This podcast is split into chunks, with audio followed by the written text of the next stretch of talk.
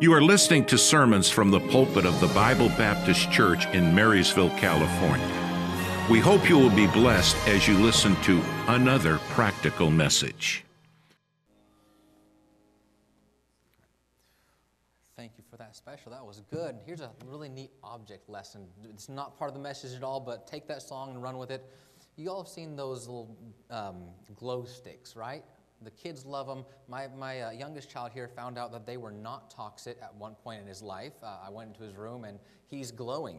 I mean, bright. He chewed right through it when he was way, way younger. Have you ever noticed that those things don't work correctly until they're broken? Right? That's a Christian right there. You don't work correctly, you don't shine the brightest until God gets a chance to break you. And it's never pleasant to be broken. But the results are amazing. So if you're going through something tonight, and either you're going through something or you're headed towards something, if you're going through something tonight, don't be bitter about it. Just let the Lord use it. I don't know you. I'm the guest preacher. That's the great thing. I can say whatever I want to say, and it's not pointed to anyone specifically, except for maybe Brother Nolan over here. So, right? Just whenever God gives you something in life, don't pray that it ends. Pray that God will use you correctly during the trial rather than try to just get out of the trial. Well, that's again free, completely off the point from what we're talking about today, but that song just reminded me of it. I enjoyed this morning. Y'all have a great church here. It's not everywhere that you get to have a good atmosphere like you have in this church today. I called Pastor. I didn't know we weren't supposed to text him or call him. I apologize. I called him few, about an hour ago before the service. I said, Pastor, you have a great, great church. It was exciting to be here people were involved. It was very interactive. I, I really, really enjoyed myself. There, there are some churches that you go to that it is not the same, brother. You can go and you can preach in a church and it feels as dead as last year's Christmas tree, and that's the fake one. It, it was, it's bad sometimes. This is not that place. Protect that. Okay? There's a great balance here. We've got a lot of gray heads and we got a lot of not gray heads. And it's about the same amount from what I've seen. That's remarkable. That is really, really neat. Again, a lot of churches either have all young people or all not so young people. I'm see how tactful I'm being. We're, we're being very tactful. But this place is good. Go out, find more people, do anything that you can, get folks into church, and try to do your best to try to keep them there. It's really neat to see visitors in church. It encourages your pastor to no end when you can bring someone new to church and he's just kind of surprised at the door. Hey, who are you? What are you doing in church? Who brought you here? Nothing encourages your pastor like something like that. So keep that up. Let's go in our Bibles to Romans chapter number 7. Romans chapter number 7. I'll go with you all there. Romans chapter number 7. We're going to look at something today that's a, really a neat topic. We're going to talk about mental illness.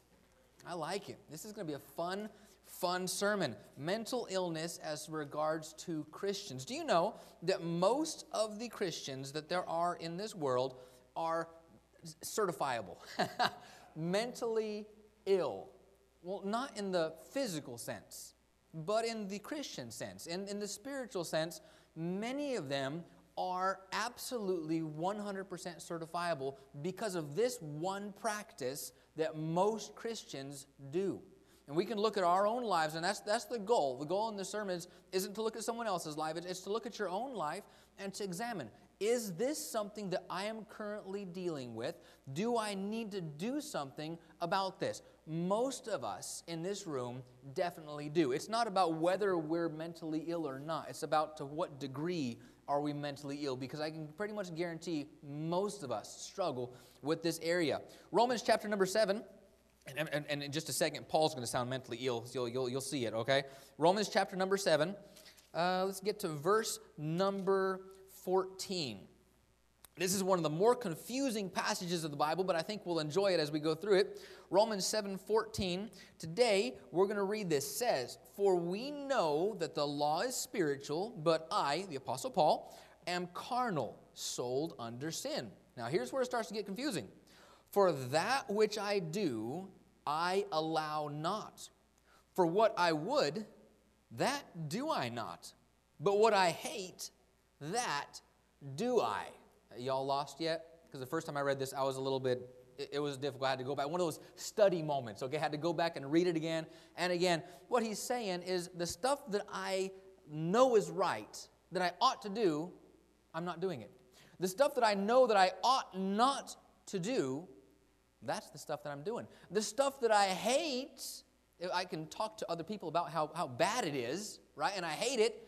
I find myself doing those very same things. Interesting. Uh, verse number 18 For I know that in me, that is in my flesh, dwelleth no good thing, for to will is present with me. But how to perform that which is good, I find not. You ever been there before?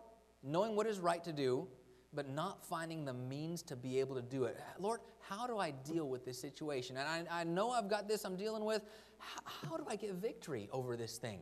What am I supposed to do with that? Uh, for the good that I would, I do not. But the evil which I would not, that I do. Verse 21 I find then a law that when I would do good, evil is present with me. For I delight in the law of God after the inward man. But I see another law in my members, warring against the law of my mind, bringing me into captivity to the law of sin which is in my members.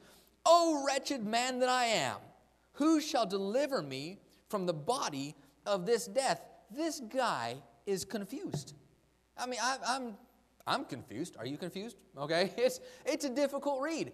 You can let it's got some different terminology in there, but really what it comes down to, I know what I ought to do and I'm not doing it. I know what I'm not supposed to do and I am doing it. And how to escape that cycle, I find not. Let's pray and then let's see what we can actually find about how to do it the right way. Dear Lord, thank you for the day that you've given to us today. Thank you for the opportunity that we have to be in your house.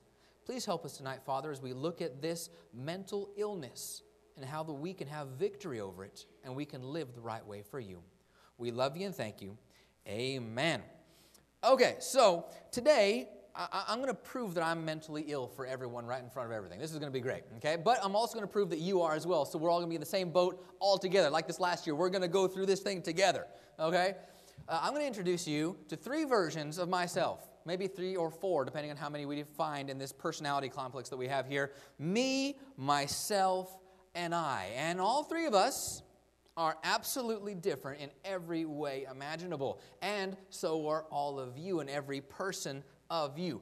To do this correctly, though, I'm going to need a little bit of help eventually. So, if you're a guy about my age or maybe a little bit younger, be prepared. The last thing my dentist told me, too be prepared, okay?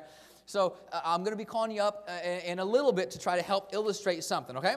So the, the mental illness that we're talking about today is dissociative identity disorder.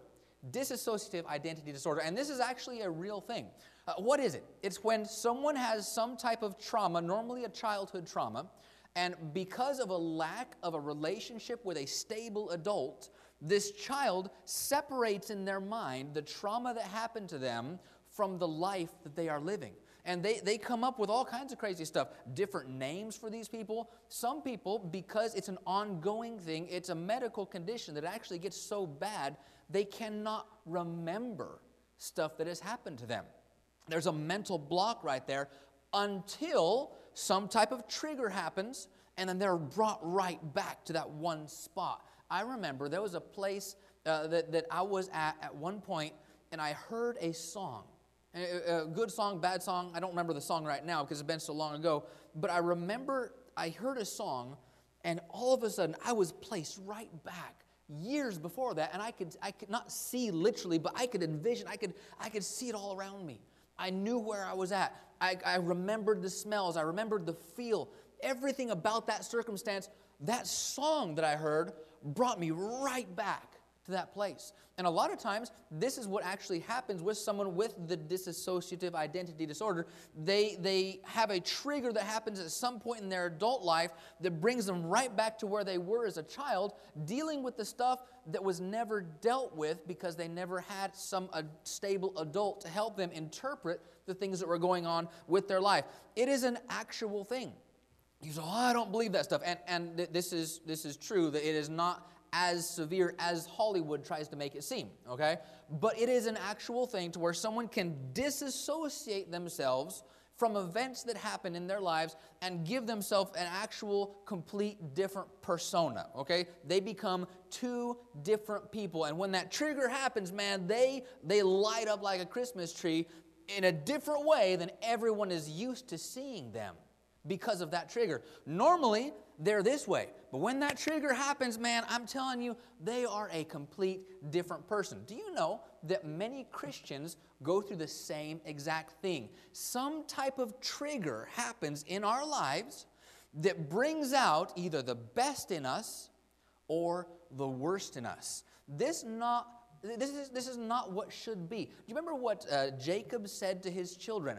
He, this, this is one of the greatest parts in the Bible. He brings all of his children, as he's on his deathbed, he brings all of his adult children. Uh, his, his, children are now 60, 70 years old. Okay? They, they are much older uh, than what we think as children coming before a, a dying father. They're already lived the majority of their lives. And Jacob starts saying one thing about every one of his kids. Some of them he blesses, some of them he curses, some of them he tattles on. It's all kinds of crazy things that come out in that conversation. One of the things he says is about Reuben.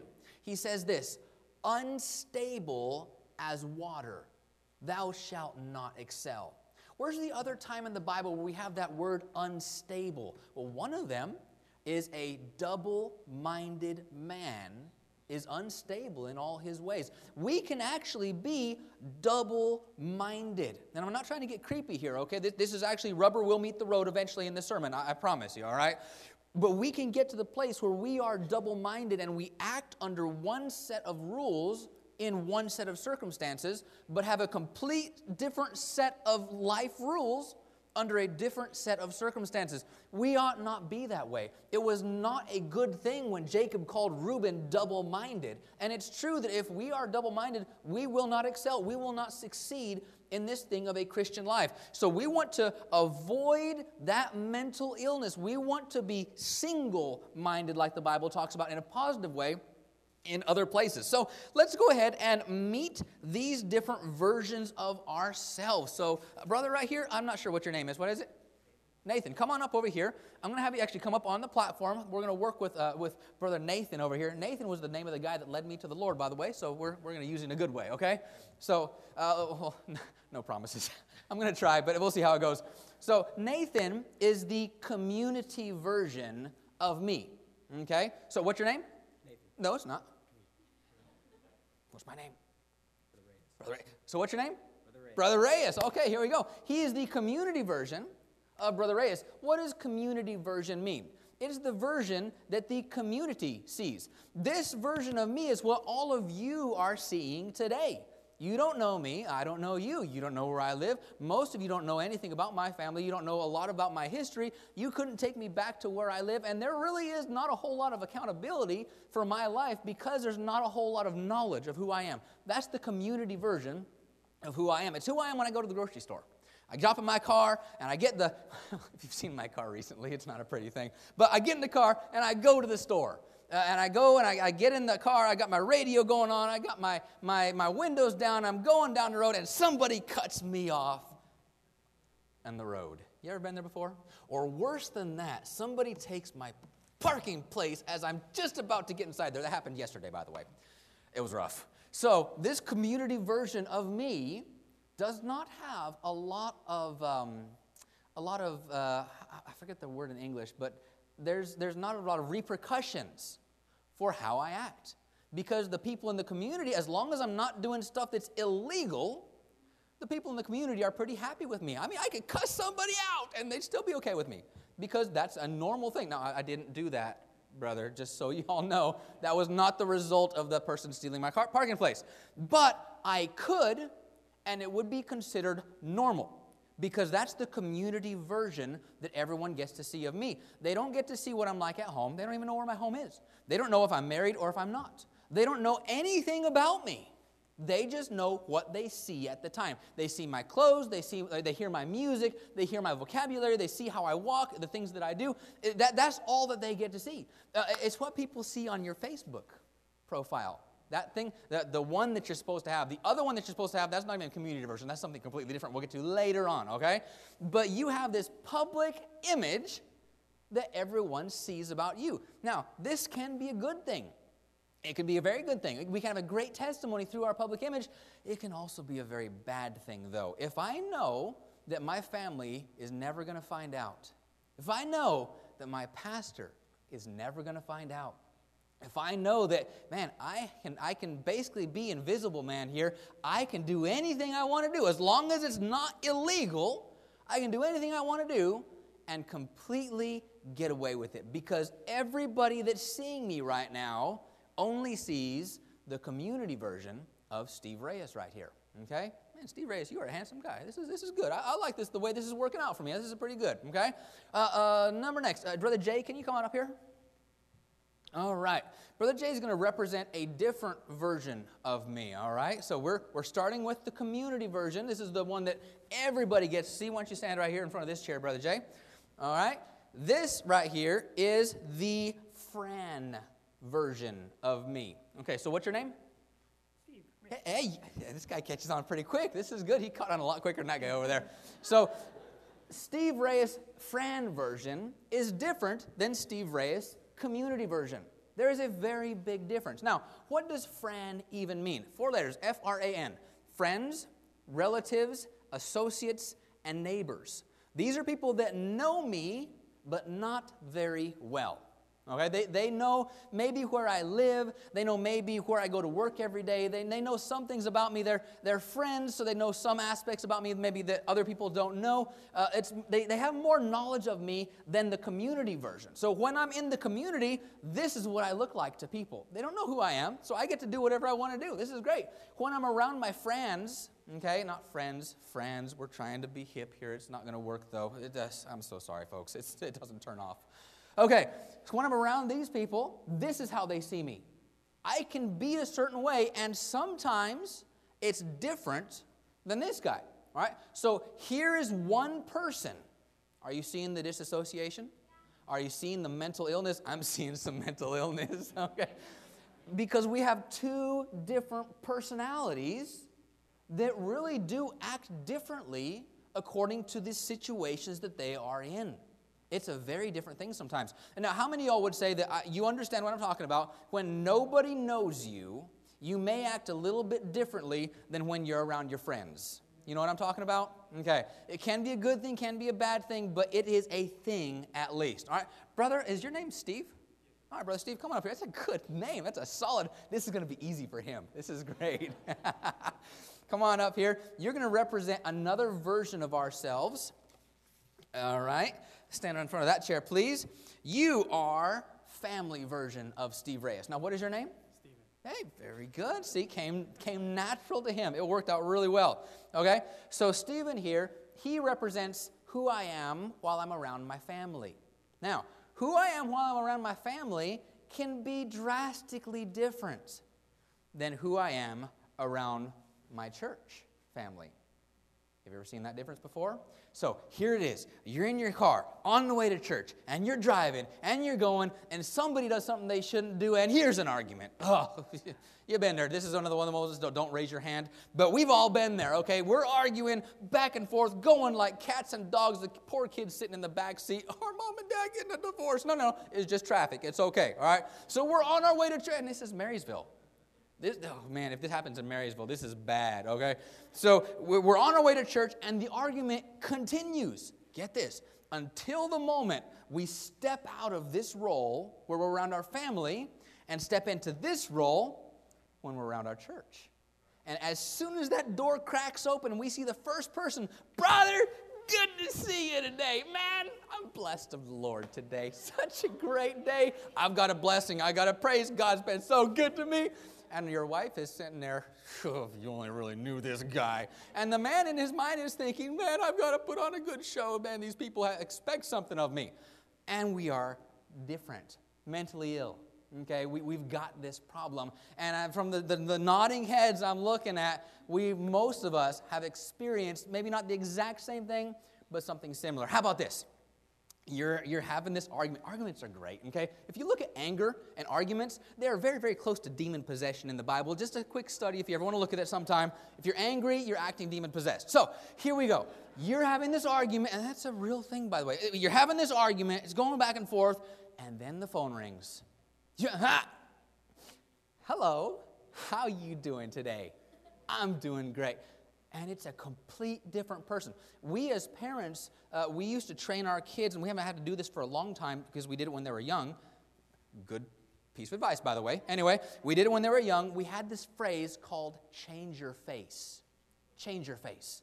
So there, something happened that they didn't like, and they got this the, the, face. You've seen the face. Okay, they've got the face on, and they're not really happy about the situation, but they're the kids, so they're not really much they can do about the situation, but they can have it all over their face. I may be sitting down on the inside, but I'm standing up on the outside. I mean, it, it, it, I am definitely not happy about it, and my face shows it. Okay, the face is a, is a, mirror, by the way. You can see exactly what's going on on the inside by what's on the face, so especially while they're younger. But we used to have this phrase saying, "Change your face." We're getting ready to get out in public, or I don't like the attitude I see on you, change your face. And all the kids knew exactly what that meant. I better take this and turn it into this really quickly, or else there's going to be some dire consequences. All right?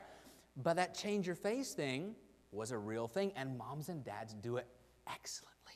We are perfect at change your face, but not for the same reasons that the kids are. We change our face because we move from one situation to the other.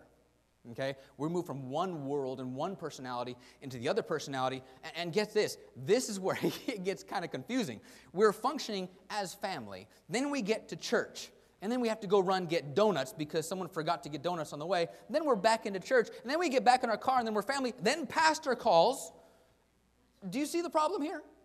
it gets a little bit difficult. And then we wonder why we're confused and we have issues going on and we say the wrong things to the wrong person. Who's ever said, I love you to someone other than your wife on the phone? Been there, okay? We have problems because there's so much going on. But this is not all we have going on. Uh, I'm looking for another volunteer. Hang on, we got Brother, Brother David. Yes. Yes, he's going to be a good sport about it. I love it. This is great. All right, come on up. Last chair is yours. Okay. Now remember, what's your name? Steve. Good job, man. This is this is good. So we have four versions of the same guy. This is all me. Okay? I may look different to different people in different circumstances. I may dress different in different circumstances. I may act different in different circumstances, but this is all who I am.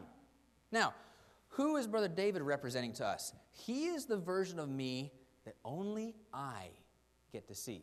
Not even my family sees this. My, my family sees me on my best days and my worst days. My family gets to see me 24 7. My family gets to see me when I'm sick.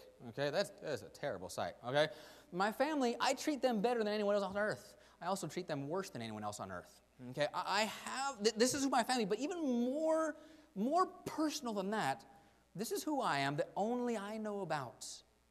And we know who that is. Paul said, Within me dwelleth no good thing. Ugh. How many of y'all would agree with me that if God could record everything, every thought, action, everything that we ever did, and could display it on nationwide TV or even churchwide TV, how many of us would rather not have that shown? I would rather not have that shown, okay? But that's who we are. Well, in, in one context, okay? That's who, that's who we often are whenever we're on our own. We ought not live our lives differently when we're under this circumstance than where we are under this circumstance. Okay, we ought to be the same person. We, uh, oftentimes, we don't struggle with being double minded. We struggle with being, what's the word for that? Quadra minded? Something? I don't know.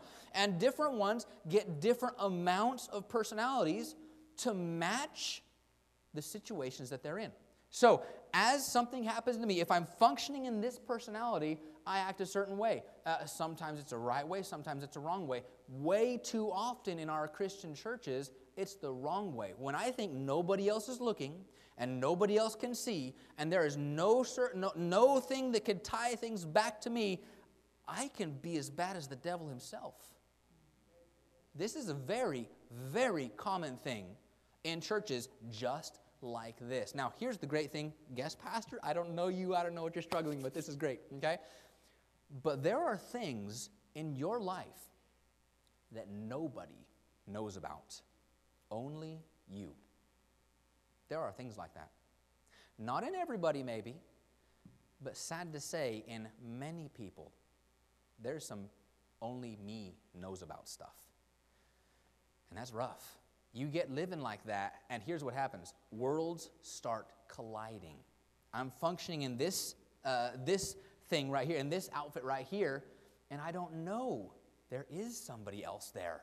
Somebody saw me. Oh, and now I have to match this guy with this guy, and now that guy's in control, and then pastor calls me, and then my wife's. No, okay. In, in this functioning system right here, my wife starts calling me, and it, it, it gets really bad really quickly, and my life falls apart. Y'all seen people like that before? They, they, they acted the way they shouldn't act in the role that they were acting at the time. And, and no wonder the Apostle Paul sounds a little bit confusing here, because this is what he's describing.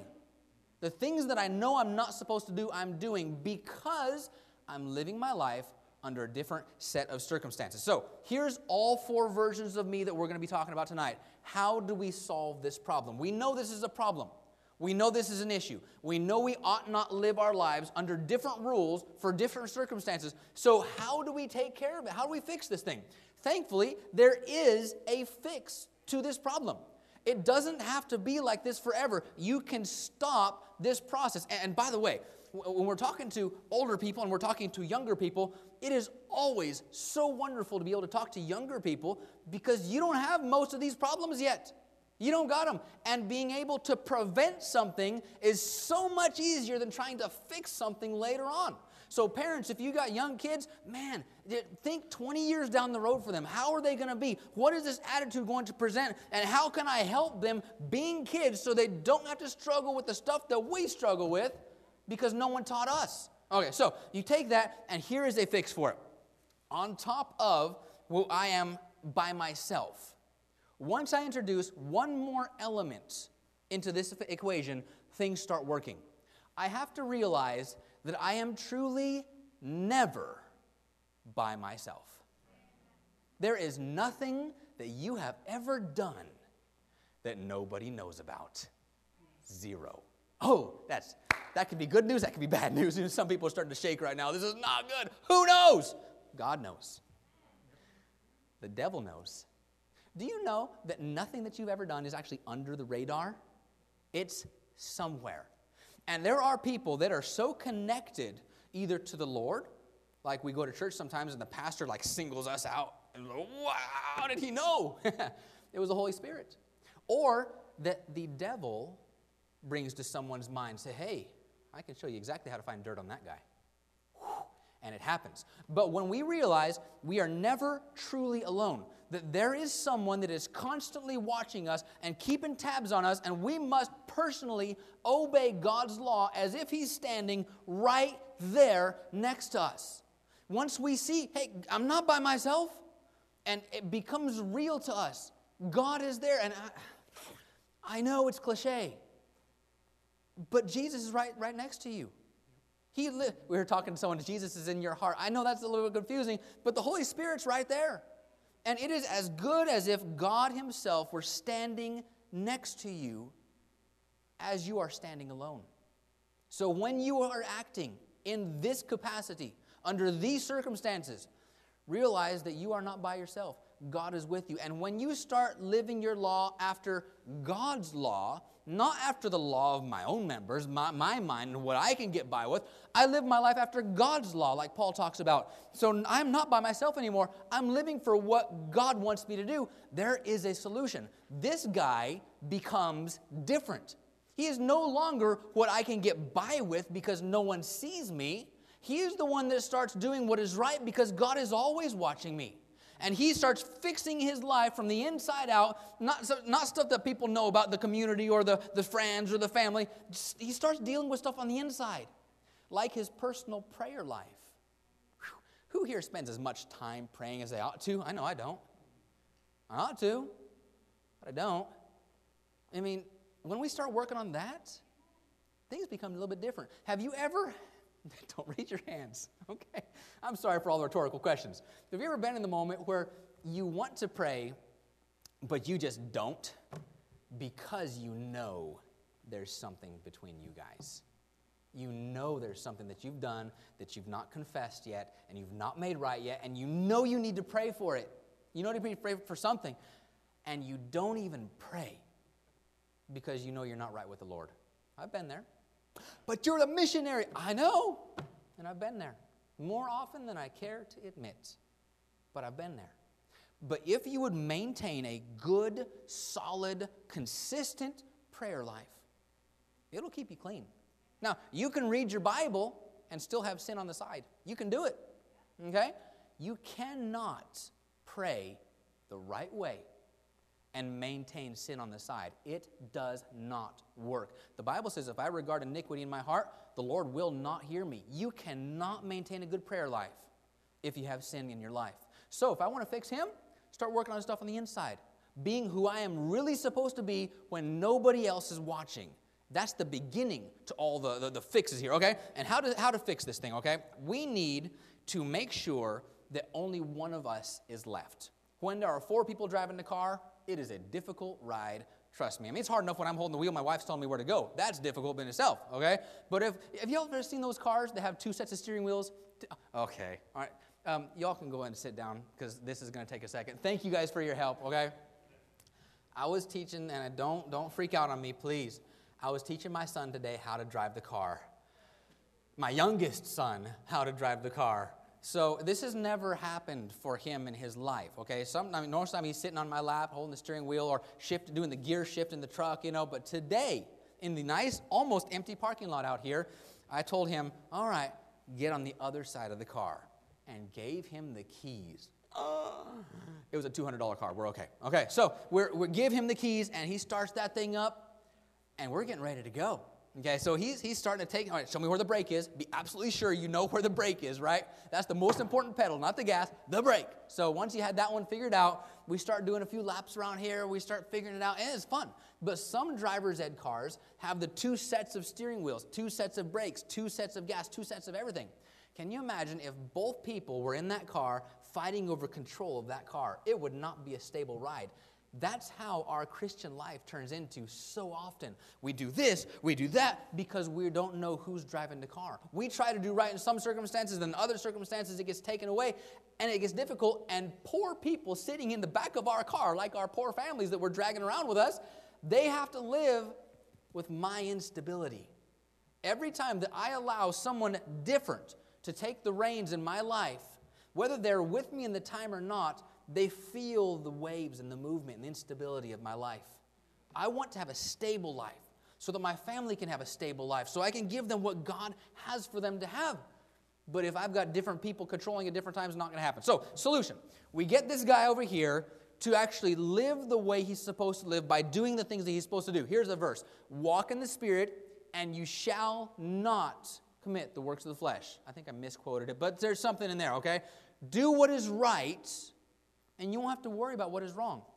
It's not about trying to, to stop doing wrong and stop doing this and stop doing that. No, start doing right. Start a prayer life. Start reading your Bible, having the relationship with your Bible we talked about this morning. Start doing what you're supposed to be doing. You won't have time or desire to do the wrong things anymore. If God's word is true, that's the way that it is. You ever tried to eat something after you've been completely full? They tried to offer us dessert today, brother. Couldn't do it. Okay? The Bible says in Proverbs, the full soul loatheth or hateth even the honeycomb. No matter how good it may look at the time, if I'm full, I don't want it. If I'm doing right, no matter how good that temptation may look at the time, I'm not going to want it. That's God's promise. That's the escape that He promised us. No one is tempted above that they're able. He'll make an escape for us. But the problem is we walk around starving hungry because we've not done what we're supposed to do and we don't take advantage of the escape. So, anyway, we have this guy here. What is he supposed to do? The Bible says we are to mortify the deeds of the flesh. This guy here has to become a serial killer. For this thing to work out correctly, he's got to do it, okay? He takes his uh, uh mortifying deeds, his mortifying weapons that he can, and he goes over to his next personality and he kills that personality. I mean, just eliminates him. Gone. No longer do I have someone that functions a certain way around my family. Because there is one that is in control of my life when I'm by myself, it is the same one that is in control of my life when I'm with my family. So I no longer have two sets of rules, one set of rules that governs two circumstances. Now I can be the same guy and I can jump between these two different circumstances seamlessly. No longer is there any uh, schism like the Bible talks about. I am now one person in these two areas. And then I have to take that to the next step. Now, it's easy to be who I'm supposed to be around my family. They're happy for me, they're happy for them. But when I take this around my friends, and I start living the way God wants me to live around my friends, around my coworkers, around my neighbors. That can be a fun one, okay? They're not going nowhere, okay? Around the, the people that know me but that are not exactly super close to me, when I start carrying His set of rules over me in this situation, they're not always happy for me because it's convicting. They don't like seeing it, especially if there are other Christians in our church that are not doing right. That exists too, okay? But we start doing what we're supposed to do, and I can have this one guy take out this one, and then he'll take out this one, and eventually takes out this one, and now I have one set of rules that governs my life in every circumstance. I am no longer four different people. I'm consistent. That, you know what the word for the, the Bible says? In consistent, uh, the, the Bible word for consistent is faithful. I am now faithful. I am the same in this circumstance, in this one, in this one, in, this, in every circumstance. People can count on me to be the same guy. Man, how would that be? Wives, how would that be? To know that your husband is the same at church and at work. Husbands, how would that be? To know that your wife is the same at church and at home. How would that how would our families work better? Man, sometimes my kids can be the greatest kids outside of home. And when we get home, it's like, what happened to you? Okay? Y'all have experienced that. So it would be so nice if we all could live the right way with the right set of rules in every circumstance. That cures our disassociative mental illness. And here's how it works. When the, the word disassociative is really, really key here, okay? When I am in my community version by myself, I disassociate myself from Christ. And I'm no longer living what He wants me to live. But when I reassociate myself with Him, starting with here, starting with the private inner guy stuff, then I can be whole. If thine eye be single, thou shalt be full of light. Okay? Once one guy is in control, things go great. And the best part is when that guy isn't even me, it's when it's God. And He is controlling my life, and like a hand controls a glove, I don't have to worry about anything in life because I'm living under His set of rules. I don't have to care if someone likes it or not. They don't like my position. That's sorry for them. But My disposition, I got to fix. My position, I'm living for God. And I know it. And it's fullness of joy because one guy's in control. And I no longer have this mental illness of multiple personalities. So let's do what we can with that information. I'm not sure who is struggling with what. Again, guest preacher, I don't know. But whatever the Lord has talked to you about tonight, when invitation time comes, let's make deal with God. Let's, let's do business with God and let Him know this is what's going on. I know this is in my life and I want it to stop. Lord, by your grace and with your help, I will do what I am supposed to do. Let's all stand with our heads bowed and eyes closed and no one looking around. It'll be the invitation time. If our, if our pianist will come, and as soon as they start playing the piano, if the Lord's talked to your heart that you ought to do something, that you ought to make a decision on that very first note. Step on out and make the decision that God would have you to make. Maybe it's been really blaring obvious what it is. Maybe it's not. Maybe you need to ask the Lord, search me, try me, find what it is in me. But as soon as the Lord mentions it to you, come. Thank you for listening. We hope you enjoyed our service. If you would like to hear more, visit our website at bbc4me.org. That's bbc, the number 4, me.org. May God bless you.